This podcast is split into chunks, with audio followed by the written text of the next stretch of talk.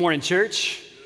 Good morning. Welcome to Riverside. So glad all of you are here today. What a great day it is to be together in this place. And I want to say, start by saying Happy Mother's Day to all of our moms in the room and to all of you who have been like moms in the room. To so many of us, thank you. We uh, today's a day for a lot of us that we want to celebrate our mothers and those people, those women in our life who have been like mothers to us. And so we want to begin by saying we love you, we see you, we're grateful for you. Thank you for who you are and for all you do. Happy Mother's Day to you. Um, I also understand that, that on this day, for a lot of people, it's a, it's a difficult day. And so at the same time, I want to express that, that we understand that. And if today is a day that's hard for you, and that can be for a variety of reasons, I just want you to know that we see you too, and we understand, and we love you, and, and we are here for you. Uh, whenever I think about Mother's Day, I always think about uh, what the late Betty White once said. She said, uh, being, a, being a mother is not easy. Uh, if it were, fathers would do it. And I think she might be right about that. Um, I, know, I know in our house uh, with my kids, my kids always, they always give me a hard time. They don't do this with their mom, but they do this with me. They always give me a hard time uh, about those times in their life when when they blame me for some injury that they incurred. And so it comes up quite often. And I don't know, I don't know why. I think they understand that it really gets to me. You know, they, they love giving me a hard time. My, my, my daughter Gracie, who just turned 14 this weekend, which just blows my mind that she's a beautiful 14 year old girl. But anyway, she's, she's the one that probably enjoys this the most. And she still blames me to this day about something that happened over 10 years ago. And yet, this is still a frequent conversation in our house. Like, I mean, it feels like every week sometimes she brings this up. She was maybe two, three years old. I can't remember exactly and, uh, and we're on the way to see the doctor. Uh, Alicia, at this point, is pregnant with, with Emma. And so I don't remember much about that day. I remember it was cold. Uh, Will and Ella Grace are little, you know, two, three, four years old at this point in their lives. And so our family of four, it's almost impossible in this phase of our life to get anywhere on time. And I don't know about you, that, that, would, that drove me crazy. Like, I'm the kind of person, I don't like to be late. You know, if, if, I'm, if I'm not 10 minutes early, I'm five minutes late. So it's driving me just, uh, you know, crazy that we can't get anywhere on time. And we're late for this doctor's appointment. And as we're, we're finally all in the minivan and we're driving over to see the doctor, and I know we're running late. And so I tell Alicia, I'm like, hey, listen, here's what we'll do. Uh, we'll just, I'll pull up to the front door, let you get out. You go on upstairs to see the doctor, get checked in, do whatever you got to do. I'll park the car, I'll get out the stuff, I'll get out the kids, and we'll meet you up there. And she's like, great, sounds good. So we do that. I pull up, let her get out. She walks up, all great. Uh, I have to park what feels like, you know, a mile away from the front door. There's so many cars in this parking lot. And so I, I park, you know, forever away, get out of the car. I've got Gracie on one side. I'm holding her. I'm carrying my daughter. I've got Will on the other side, and I'm holding Will's hand. And we're walking on this cold, snowy day across this parking lot, you know, to get into the doctor's office to go up and join Alicia and to see what's going on. Um, and we're bobbing and weaving between all these cars in the parking lot. And did I mention it's cold outside? It's winter. And, and I, I still contend this was not my fault. But we're walking between cars, and my foot hits a patch of black ice. No way I could have seen it. No way I could have known it was there. I hit this black ice and I slip. And when I do, I mean, it's like a cartoon, right? I'm like, my feet go up. We all fall down. And as we fall, my daughter, I'm holding Gracie in my arm, her head hits the car next to us. And now she's like bleeding, you know, blood's gushing everywhere. And I get all three kids back up, and we get into the lobby of this doctor's office, and I'm checking her out, and I can tell, you know, I've probably, you know, damaged my daughter for life. Uh, the doctor that we're going to see is a friend of ours from church as well. So I'm like, let's just go upstairs. We'll go see Courtney. She'll know what to do, right? And we get her up there, and she looks at Gracie. She's like, yeah, I think she's okay, but she's, she's going to need stitches. We can't do that here. Take her over to the children's hospital. They'll take care of her. It'll, it'll be fine. So we do. Long story short, Gracie's fine, but she gets this bandage around her head that makes her look like she's coming home from, you know, World War II. And uh, to this day, as she tells the story, this is the day that, that, that, you know, I dropped her and she cracked her head wide open. And so I asked her the other day, because again, this is still a frequent conversation in our house. We're driving down the road, we were laughing about this story. And, and I asked her, I said, Well, after all that, I said, you, you still love me, right? You know what she said? She looks at me with a smirk on her face and she says, I love you enough. Thanks a lot. Thanks a lot. This is what we all crave, right? We all crave love. What we really crave is unconditional love. We crave that kind of love that says, I'll love you no matter what. I'll love you if you drop me and crack my head wide open. I'll still love you, right? What we really crave is unconditional love. But we live in a world where more often than not, what we experience is transactional love, right? This is what, this is what we experience so often at times. Uh, unconditional love says, I'll love you no matter what. Transactional love says, What have you done for me lately? Unconditional love says, I'll love you through the ups and downs of life. But transactional love says, I'll love you as long as you love me, but if you hurt me, I won't love you anymore. Unconditional love says, I can't love you any more than I already do. My love for you is unchanging and unchangeable. Transactional love says, My love for you is dependent on your behavior, and it can rise and fall depending on your performance. What we crave is unconditional love, but if we're being honest, we're just not capable of giving, of living out, of demonstrating this kind of unconditional love to the people around us in our life. We can do this in moments.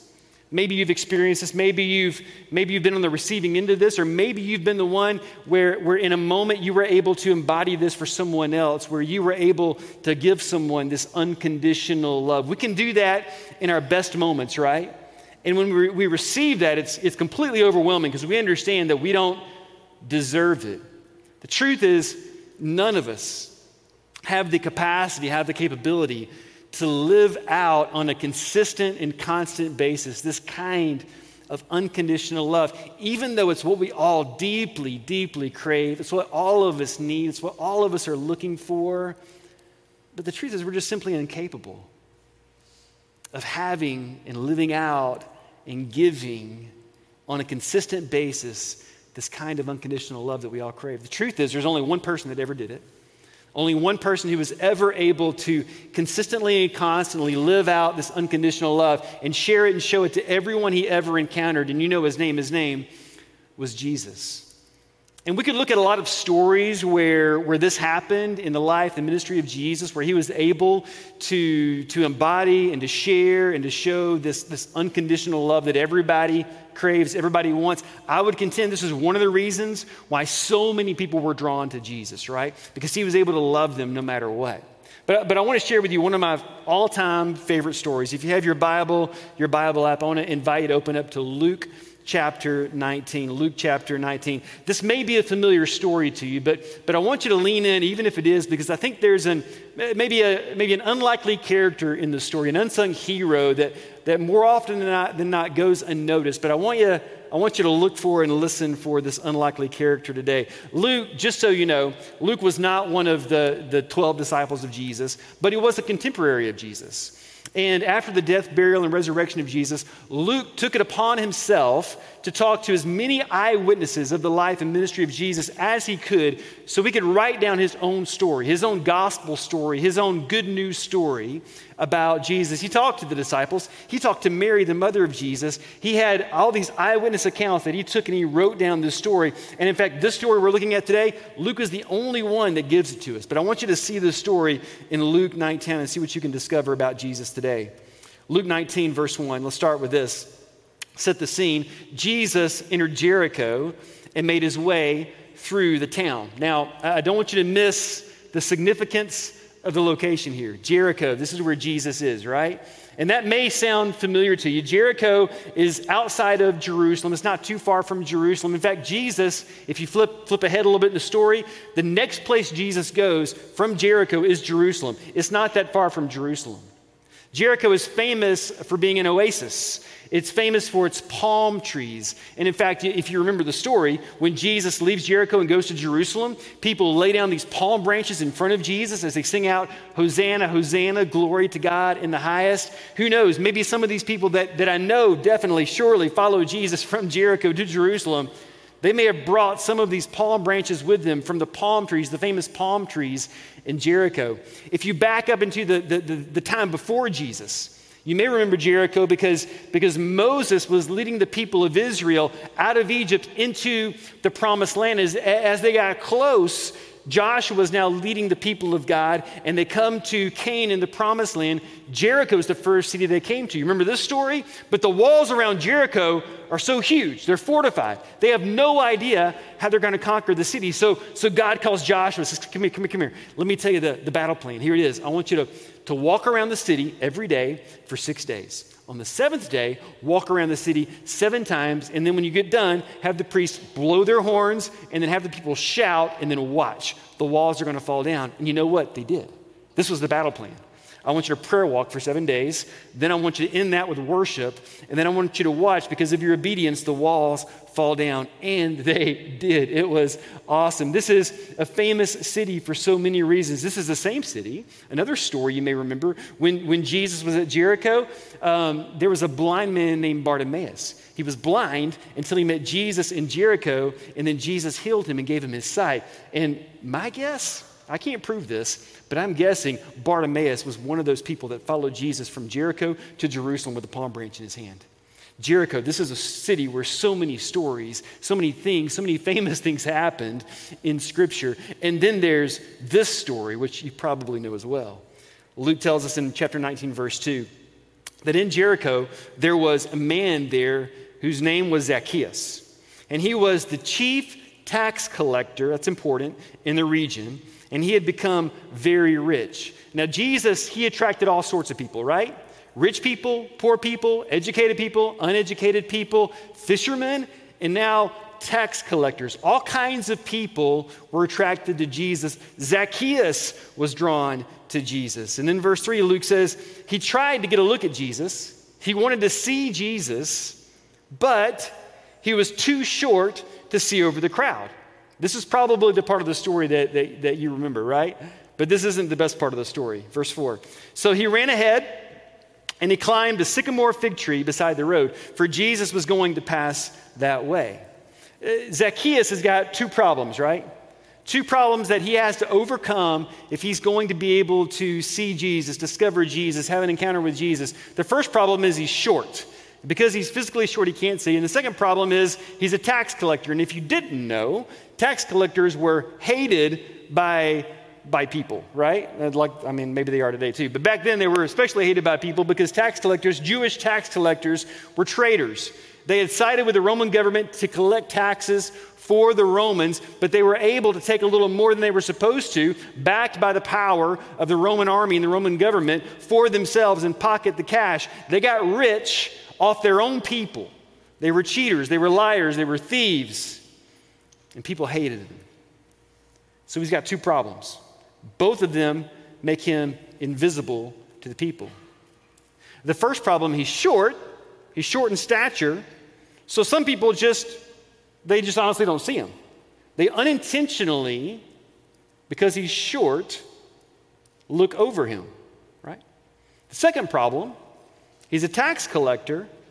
And because of that, because they hate him, because they despise him, they intentionally choose to overlook him. And both of these problems make him invisible to the people around him. And Zacchaeus has been looked over and overlooked most of his life. And, and I want to pause there just for a moment because I think we live in a world where this is, this is true today, where there are so many people who feel like they are being overlooked, or maybe they've been looked over for most of their life.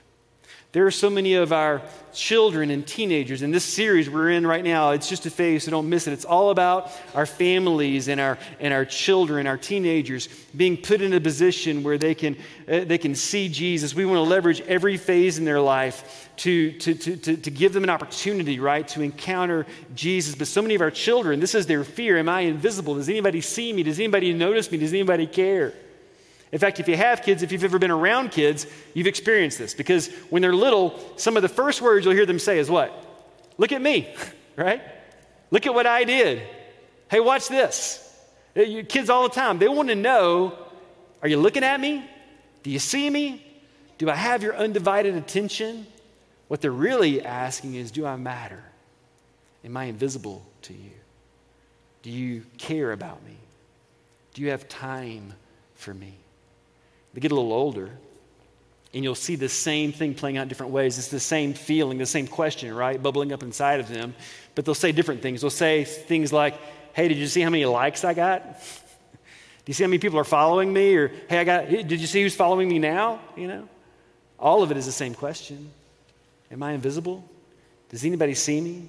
Does anybody care? Do I matter? Does anybody notice me? Zacchaeus he wants to see Jesus. This man who is, for the most part, invisible in his community because of his stature and because of his sin, wants to be seen by the only person who can see him for who he really is.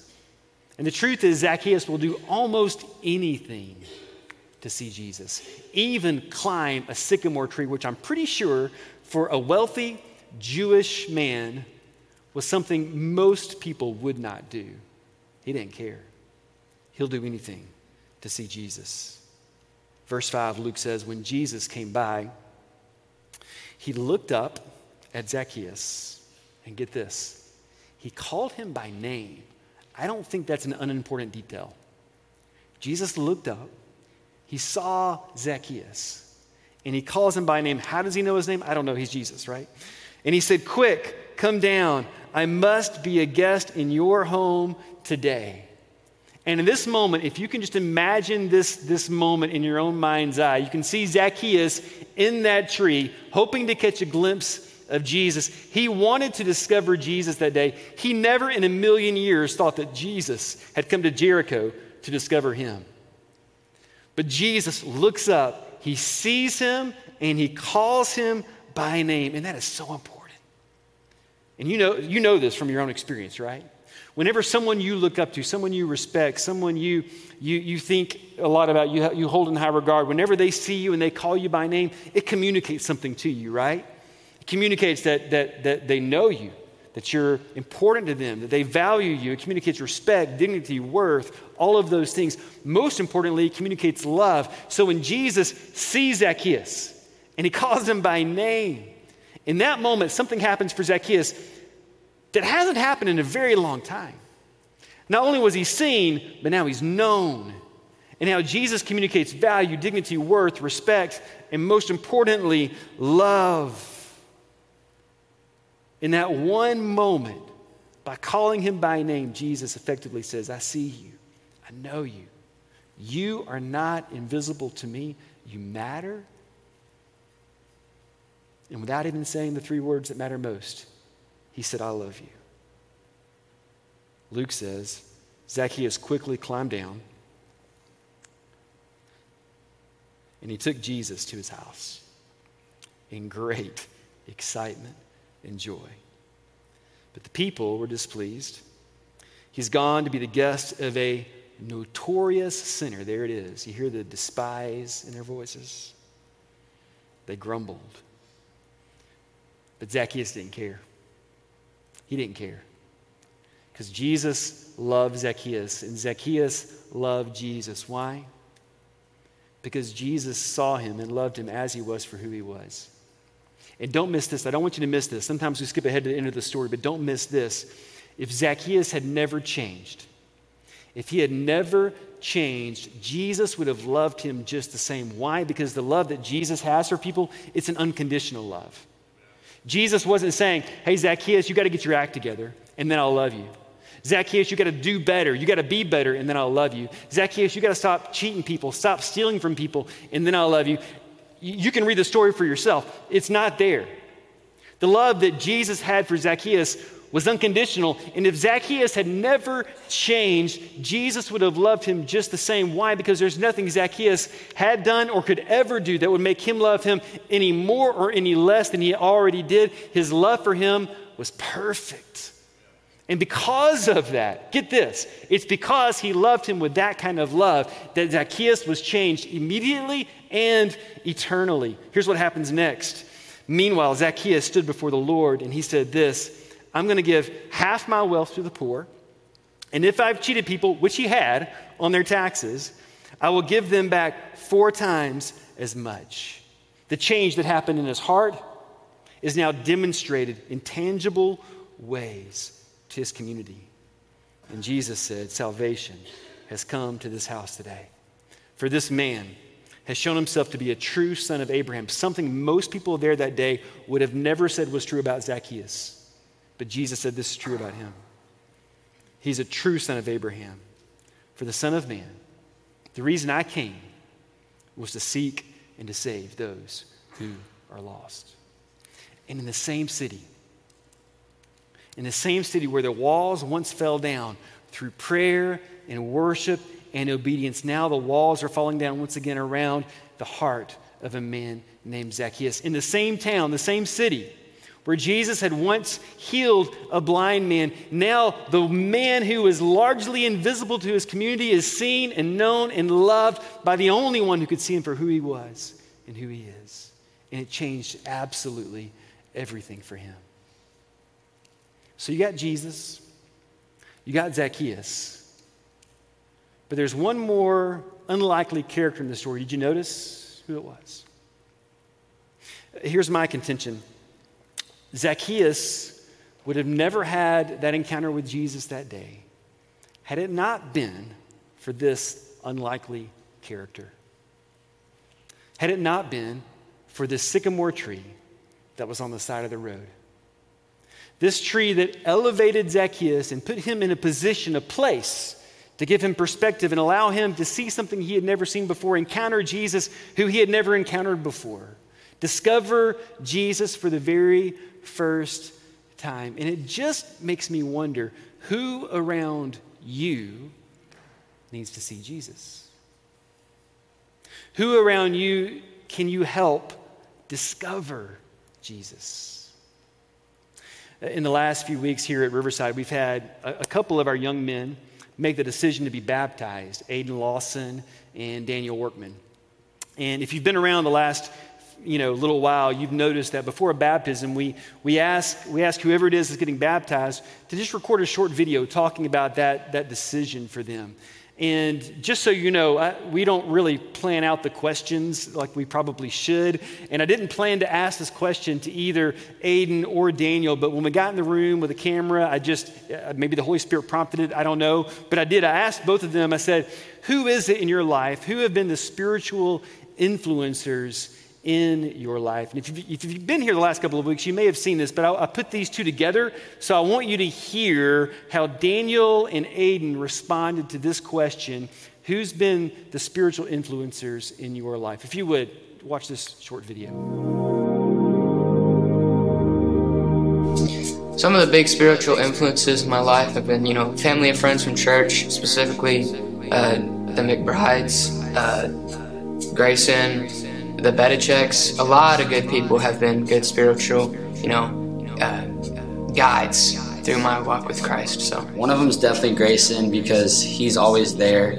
I can look to him to ask questions or anything I need in general. Another one is my granddad. I can always go to him since I was little to talk about anything that has to do with my faith or Jesus. Another one is probably Doug Bedichek because he's always been there for me since I was little, always been there supporting me with everything I do. And then uh, Matt McBride, he's always been there for me since I was little and always been there when I need to ask him questions or always cheering me on at baseball games or anything I need. He's always there for me. So, parents, did you hear what they said? Church, did you hear who they talked about? I think this is incredibly insightful and incredibly significant and important. Uh, parents, here's what I want you to know. And, and, I've said this before, we said this in our parenting class the last couple of weeks, but I want, I want the whole church to hear this. Parents, no one has the potential to influence a kid like a parent, like a mom, like a dad. No one has the, greater, the greatest potential to influence a kid like, like you. But, in church, I want you to hear this. But, a parent is not the only influence that a kid or a teenager needs. All right? This is incredibly important for us to understand on the family level, on the mom and dad level, right? On the, on the uh, parenting level. But it's also incredibly important for us to understand as a, as a church Parents, there's no one like you that has the, the opportunity, the potential to influence a child like you do, but you're not the only influence that our kids, that our teenagers need. As you hear Daniel and, and Aiden talk about this, you get to hear about the other people in their life that get this, watch this, that have elevated them, right? That have put them in a position, that have, that have been the tree in their life that gave them the opportunity to see Jesus, to encounter Jesus. And I'm just wondering who needs you? To be a tree for them, to elevate them, to put them in a position to see Jesus, have an encounter with Jesus that would change their life for the rest of your life. Think about your own life. As I think about my life, I can tell you story after story of the men, the women who, who along my journey have, have been the tree for me, who have pointed me to Jesus, who have shown me Jesus, who have taught me about Jesus. And, and, and I don't know where I would be today. I wouldn't be here if it hadn't been for those men, those women who took time along the way to point me to Jesus. And I'll tell you what, this is what I think we're supposed to be as a church, right? I love this image. Get this image in your head. I think this is supposed to be a place. I think we're supposed to be a people who are a bunch of trees, elevating our kids, elevating our teenagers, and putting them in a position to see and to encounter Jesus. In fact, I think the church is supposed to be a forest where our kids can climb and we can lift them up and we can elevate them to see things they have never seen before, to experience things they have never experienced before, to encounter Jesus like they never could have otherwise. And it's on us to be the tree, to elevate them, to elevate them to see Jesus. But how do you do that? How do you do that? So there's some obvious ways, right? So many of you you do this in so many wonderful ways. Obviously, you can you can teach in our classrooms, and some of you do that, and you do a wonderful, beautiful job of showing our kids and teaching our kids about Jesus, teaching our teenagers about Jesus. It's awesome. You can do that through mentoring our kids, our teenagers, taking them under your wing. That's a beautiful, wonderful way. But there's lots of ways. And again, I'll have to say, this church does this better than any church I've ever been around or been a part of. But so many of you, I've seen this too. This isn't like an idea that's, that's not been done. You do this. I've seen you do this. I've got stories of you doing this, of you picking up our kids after school and saying, hey, can I come get your kid and can I take them for ice cream? Can I take them to get a drink from Sonic? Hey, can I, can I come to your kid's baseball game or can I come to your kid's theater performance? Can I come watch their dance recital? And you know what's so powerful about that? You may not even think that's a big thing, but you know, when you show up for our kids and they see you, now you're in their life so that when they need you in their life, you're already there. And not only that, but now you've got the opportunity because they've seen you and they know you care to speak love and truth and guidance into their life. How do you do that? There's so many ways. The answer to that question, it, there, there's as many answers as there are people in the room. Some of you may think, man, I, I am not good with kids. I can't teach a class. I can't, I wouldn't know what to say if I took a kid out for ice cream, and that's okay too. But you may think, you know what, I could sponsor a kid. You may go find Rhonda or Grayson and say, hey, I don't know who needs this, but next time a kid, you know, wants to go on a retreat or a camp or a mission trip or whatever, and, and maybe for whatever reason, I don't even need to know who they are or what the what the circumstance is, but, but if they need a, a way made for them, I'll, I'll make a way. I'll, I'll write the check, I'll provide the resources.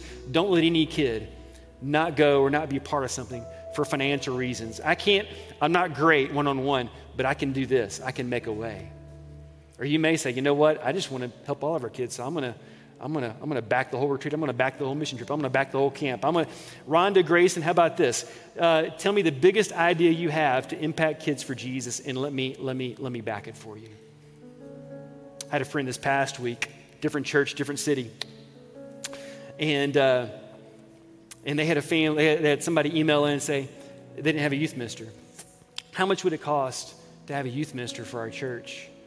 And they sent back the number and they sent back a check for the whole amount. Some of you are blessed to do that. Not everybody is.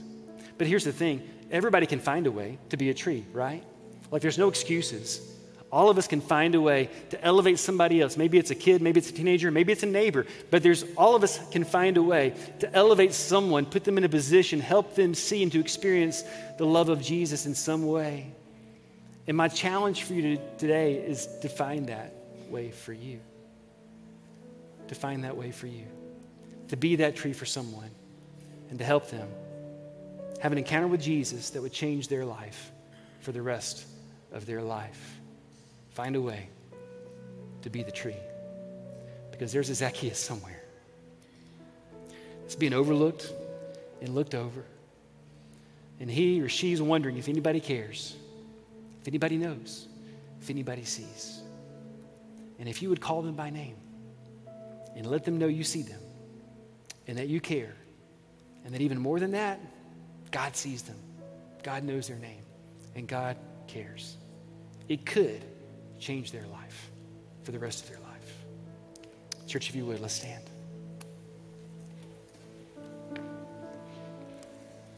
So today is um, Mother's Day. And uh, I want to say this to all the moms in the room and to all of all of you beautiful women who have been like moms to so many of us in the room, I want to say thank you. Because for a lot of us, those moments in our life when we have encountered or experienced unconditional love, it's been with our moms, or it's been with those ladies in our life who have been like mothers to us. And if you've ever wondered why you love that way, if you've wondered where that comes from, I just want you to know that comes from God that that's one of the ways God created you to, to image Him. And whenever you share that unconditional love with those around you or with your children, that's one of the ways that you share the unconditional love of God.